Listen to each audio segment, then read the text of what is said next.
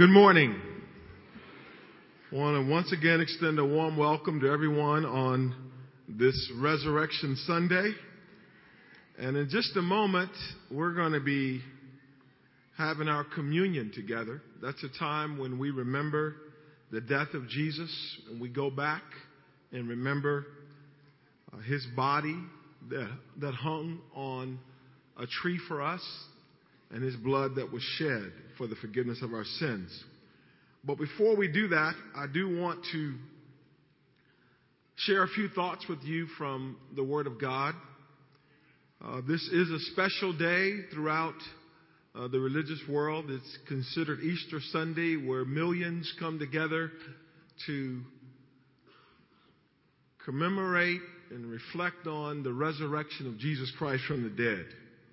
Uh, it's a historic moment in the Christian uh, life because uh, all of the, the Old Testament points to Jesus and all of the New Testament points back to Jesus.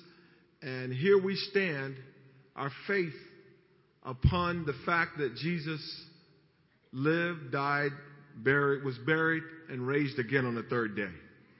And so we, are just happy that you could be here with us to celebrate uh, this, this great time. Uh, what I want to spend a few minutes talking about is just the good news of the resurrection. The good news of the resurrection. I want this to be an Easter that you remember. Whether you're religious or not religious, maybe someone twisted your arm to come here today. I don't know why you're here. I'm just, I'm happy that you're here uh, whatever reason it may be. But I want it to be a, a Sunday that when you walk out of here, you can say, this is what the message was about. You know, there was a lot of times I went to church and I couldn't tell you what the message was on or what the main point was. I just know people got fired up about something and they were feeling something and I wasn't getting it. But today I want to make sure that you get what we're talking about because the Bible says that the resurrection is good news. In 1 Corinthians chapter 15, Paul is telling us what the gospel is. And the word gospel just means good news. And he says, Now, brothers, I want to remind you of the gospel I preached to you, which you received and on which you have taken your stand. By this gospel you're saved if you hold firmly to the word I preached to you. Otherwise, you've believed in vain. And then he says, For what I received, I passed on to you. As of first importance, that Christ died for our sins according to the scriptures, that he was buried, that he was raised on the third day according to the scriptures, that he appeared to Peter and then to the twelve, and that he appeared to more than 500 brothers at the same time, most of whom are still living, though some have fallen asleep. And then he goes on to say, Then he appeared to James and all the apostles, and last of all, he appeared to me also as to one abnormally born. But the gospel, the good news, Paul reminds us, is that Jesus died for our sins, that he was buried according to the scriptures, and that he was raised on the third day. And you may ask, well, what's so significant about that? What's so important about that? Well, the resurrection is the most significant event in the history of mankind. The fact that Jesus predicted his death and then was raised on the day and at the time that he claimed. The resurrection confirms who Jesus is that He is divine, that He can forgive sins, that He has power over death. And if the resurrection is not true, then the rest of Christianity is not true. If Christ has not been raised, as Paul would go on to say, then our preaching is in vain. Our faith is in vain. We're here for a reason that doesn't exist and we're wasting our time. But if the resurrection is true and the resurrection is real, then we all have to take time to stop and ask ourselves, what does that mean for my life? And what impact is that having in my life? The resurrection was something that Jesus talked about time and time again. At least in the book of Matthew, he predicted his death on three different occasions. The Bible says that from that time on, Jesus began to explain to his disciples that he must go to Jerusalem and suffer many things at the hands of the rulers, chief priests, and teachers of the law, and that he must be killed and on the third day raised to life. So Jesus not only talked about his death, but he said, on the third day, I'm going to be raised.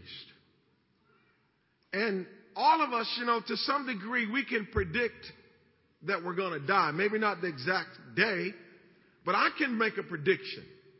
All of y'all are going to die one day. And it'll probably happen within the next 100 years that all of you are going to die. But Jesus not only predicted his death, but he said, I'm going to be raised on the third day. And no one in history has ever done that before. And then he came through by the power of God on that promise, on that prediction. And so the question today is what must happen for the resurrection to be good news in your life? Because if you're like me, I went to church on a lot of Easter Sundays, and Easter was the time that my parents made sure that we went to church at least once a year. And we got all dressed up, and there were six kids in my family, and we all got dressed up, and I'm sure it cost my parents a good, good chunk of change to get us all looking nice. And we went to church at least that one Sunday.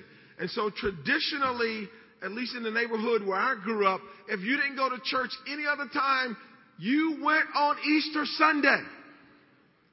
Now, what was it about? Why was it a big deal? I didn't get all that. But today I want to make sure that you walk out of here saying, I know what that preacher was talking about Easter Sunday 2017. I want you to walk out of here understanding at least one main point concerning the resurrection. And the resurrection is good news.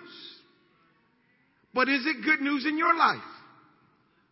Does it make a difference in your life? You know, earlier this year in January, the, the stock market hit 21,000. Was that good news in your life? Not if you don't have any investments in the stock market. You, you could care less. Like, big, big front page. Stock market hits 21,000. Really? But for people who are invested, there's like, that's great. That's awesome. That's like someone else winning the lottery. It's good news for them. But it's not good news for you unless it's your brother your sister or your cousin or your mother or your father. If, if they love you, at least it, it should be good news. But for a lot of people, it's like this resurrection thing. I'm hearing about it all the time. What's the big deal? And what difference is it making in my life? And for most people, it makes no difference at all. It's just another Sunday where we show respect to God and we talk about the fact that Jesus was raised from the dead. But I want to help you today with what must happen for the resurrection to be good news in your life. And here is my main point. I want everybody in here to get this. Even the people who are sleeping, wake up and get this point right here. Here it is. You must die for the resurrection to be good news in your life. Did they put that up there? Let's say that together. You must die. Tell your neighbor, you must die. Okay. Now says Sam, what you talking about? Don't don't make them die more than once. Just one time. That's all you had to do is tell them one time. You must die for the resurrection to be good news. So I'm saying, what, what are you talking about there? Well, the Bible talks about different types of deaths. There's a physical death, which we all will one day encounter. No one's been able to avoid that except for Jesus. Lazarus avoided it, but then he had to die twice. Poor guy. So there's a physical death, and the Bible says that because of Adam and Eve's sin, we've all been cursed and we die physically. Then there's a spiritual death, and spiritual death is separation from God. And a lot of us, we, most human beings face that in their life at some point where our sins separate us from God, but we can overcome that by repenting and allowing the blood of Jesus to wash away our sins. Then the Bible talks about the second death, and the second death is judgment, where people are forever and eternally separated from God. You don't want that death. You read about that in the book of Revelation. Don't go there. And then there's the death to sin. When a person makes a decision that I'm no longer going to let sin reign in my life, sin is no longer going to control me. I'm going to say no to sin, deny myself, and strive to walk according to God's will and according to God's, God's ways. That's death to sin. That's making a decision to be crucified with Christ and to put aside my old ways and to start living for God. And that is the death that we all must encounter for the resurrection to help us. You must die. And I want to make sure that on this Sunday that we're not just speaking some religious jargon that goes way over your head, but I want you to get this. You can be resurrected to a new life. Both now and for eternity. If you die, if you're willing to go through this. In Romans, Paul says, Romans 6 verse 1, he says, what shall we say? Shall we go on sinning that grace may increase? By no means. We died to sin. How can we live in it any longer? He's saying that the Christian has made a decision to die to sin. So you, dying to sin just means that sin is no longer going to be the way that I pursue my life. That I'm not going to be headed toward sin, but I'm going to be headed toward God, and I'm going to try to put sin behind me. Die to it. And then he goes on and talks about the baptism experience where he says, or don't you know that all of us who were baptized into Christ were baptized into his death? We were therefore buried with him through baptism into death, in order that just as Christ was raised from the dead through the glory of the Father, we too may live a new life. If we have been united with him like this in his death, we will certainly also be united with him in his resurrection. See, that the Christian experience is, is really going through the same things that Jesus went through. What happened to Jesus, get this, must happen to you. You must die. You must be buried. And then you must be raised. That's the Christian experience. And in this Christian life, I'm constantly trying to, to die to sin so that God can raise me up to live the life that He created me to live. It's not easy. It's challenging. It's difficult. But if I keep on doing it, if I keep on striving it, not only will I be resurrected in this life by the power of God with the Spirit living in me, but on that final day, I'll be resurrected to live with God forever. But what must you do in order for that, that to happen? Tell me, church, what must you do? You must die. You must die. And let me tell you something. The hardest part is dying. Oh my goodness. Dying is difficult. Because there are things in us that don't want to be put to death that just don't want to be crucified. Dying to sin and self is the challenge of the Christian life. Now, I'd love to hear about the resurrected life. I'd love to hear about God's power and what God can do and, and you hear these stories and how people's lives have changed and they've turned around and, and sometimes they, they make it seem like, wow, this is amazing and how could that happen? And oftentimes it is. But a lot of times what you don't hear at church is that you must live a crucified life. And that what God is wanting you to do is to work to die to yourself and to crucify that old man so that he can work through you and raise you to be a whole new person. It's the dying. So let me make it a little bit more practical for you, and then we're going to have communion together. Colossians chapter 3. The Bible says in Colossians chapter 3, since then you've been raised with Christ, set your hearts on things above. Where Christ is seated at the right hand of God. Set your mind on things above, not on earthly things. For you did what? You died. He's not talking about a physical death. He's talking about you made a decision to die to your sins and to your old ways. And your life is now hidden with Christ in God. When Christ, who is your life, appears, now he's talking about being resurrected, then you also will appear with him in glory. Says you died. See, there have to be two deaths in your life for you to be resurrected. You have to die to sin, and then you have to die physically. Then you'll be resurrected. Now, you're going to die physically. That's going to happen. The question today is are you going to die to your sin and to your old ways? He says you were, you were buried with him. Well, in the Christian life, we're buried in the waters of baptism. But then one day you, you know, I don't know, you might get cremated, I don't know, but it's still going to be considered a burial, okay? You're going to have a burial. You're going to have a funeral. So there'll be, there'll be two funerals.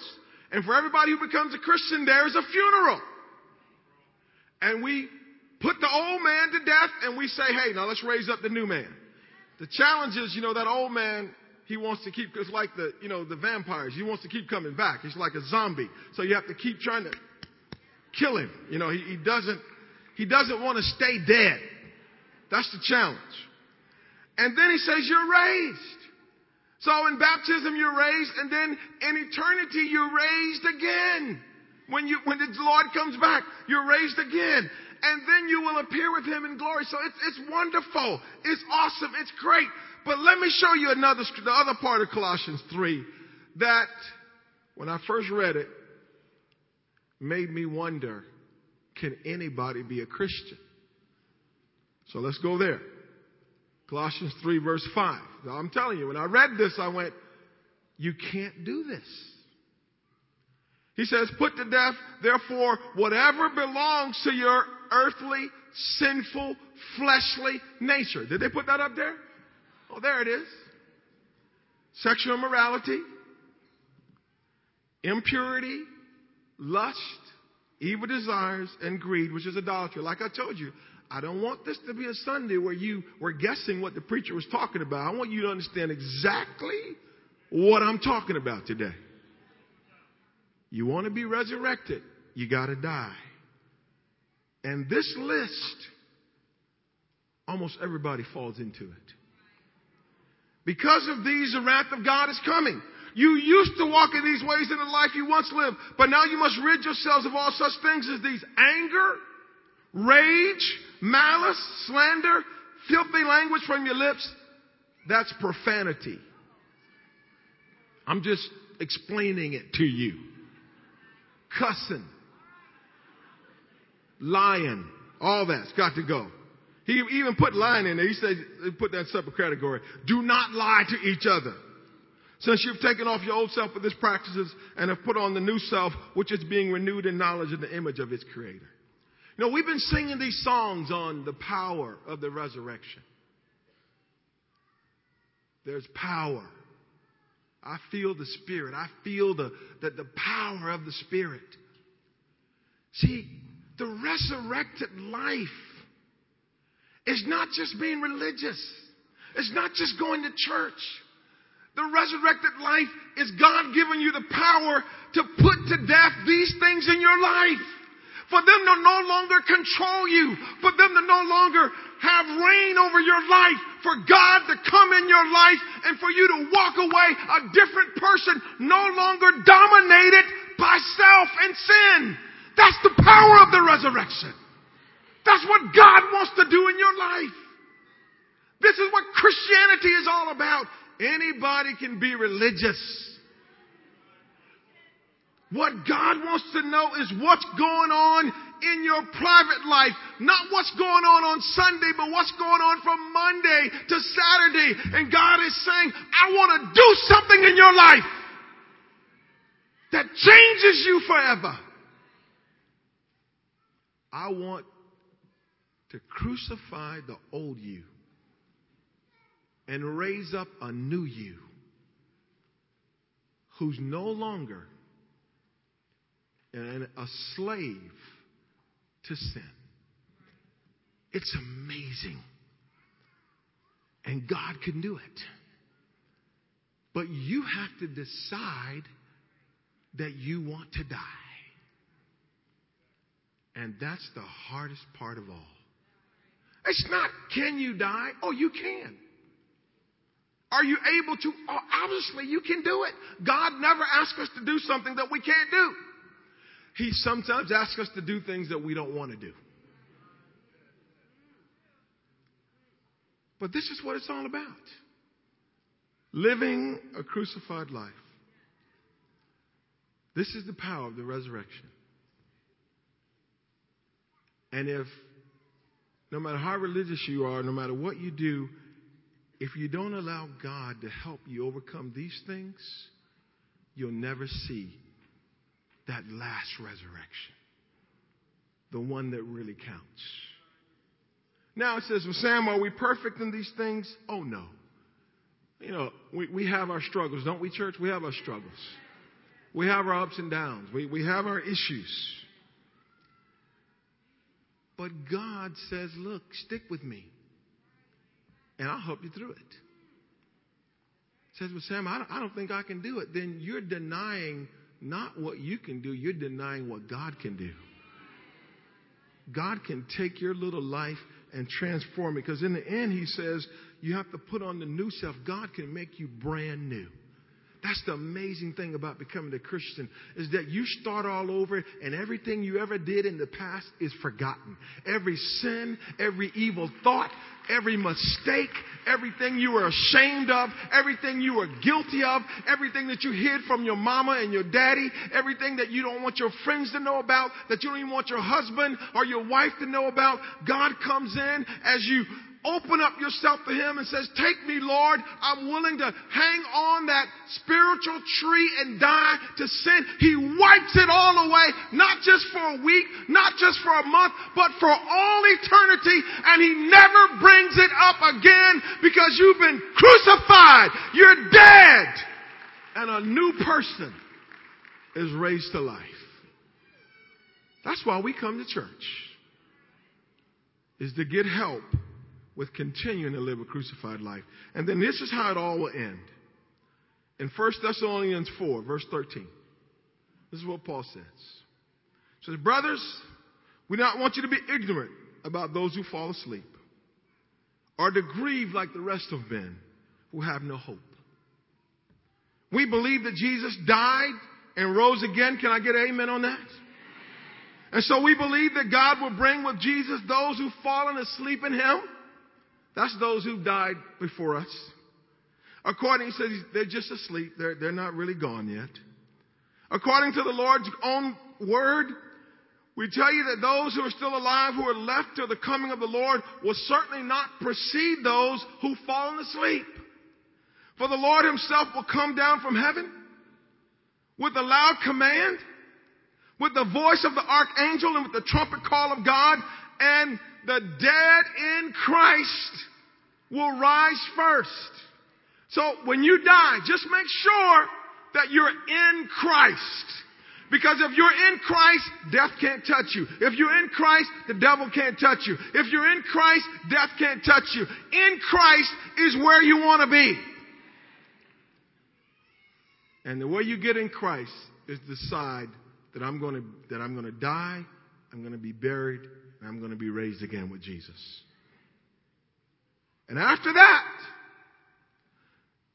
we who are still alive and are left will be caught up together with them in the clouds to meet the Lord in the air.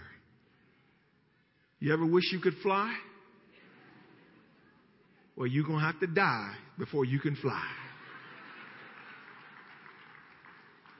And so we will be with the Lord for how long, church? For how long? Forever and ever and ever. Therefore, encourage each other with these words. See, sometimes we get a little weary in this Christian life. And we wonder, is it worth it? Can I still do it? Can I hang in there? You know, how long? Look, it's going to be worth it. It's going to be worth it. But what I want you to walk away with today is you can be raised again. But you must first die. And if you make that decision today to die to your sins and allow God to come into your life and, and you're going to walk with Him, you'll experience what we, we read here in 1 Thessalonians chapter 4 by faith. Because in the end, no one who's done this will have any regrets. We'll never regret that we gave our hearts to God and we, we worked hard to put to death our sinful nature. But everyone who does not do it will have an eternity of regrets. So, what do we do each week? You know, each week we take time to remember the death of Jesus. Because it's the dying that's most difficult. And it's the dying that we must remind ourselves that, look, I've got to, this week, decide to die to my pride, to die to my arrogance, to die to my selfishness. And my example and my model in this is Jesus Christ Himself, who gave it all, who surrendered Himself totally. And so as I take this bread, it reminds me that Jesus surrendered His body to God. And He gave it over to a brutal and an unfair humiliation. And as I take this fruit of the vine, which represents Christ's blood, it reminds me of the blood that was spilled so that all my sins for all time could be washed away. And so as we, as we commune together, what do you need to die to this week? What do you need to put to death so that you can live by God's power? a resurrected life. Let's pray together. Our God and Father in heaven, thank you so much for Jesus coming to show us how to live,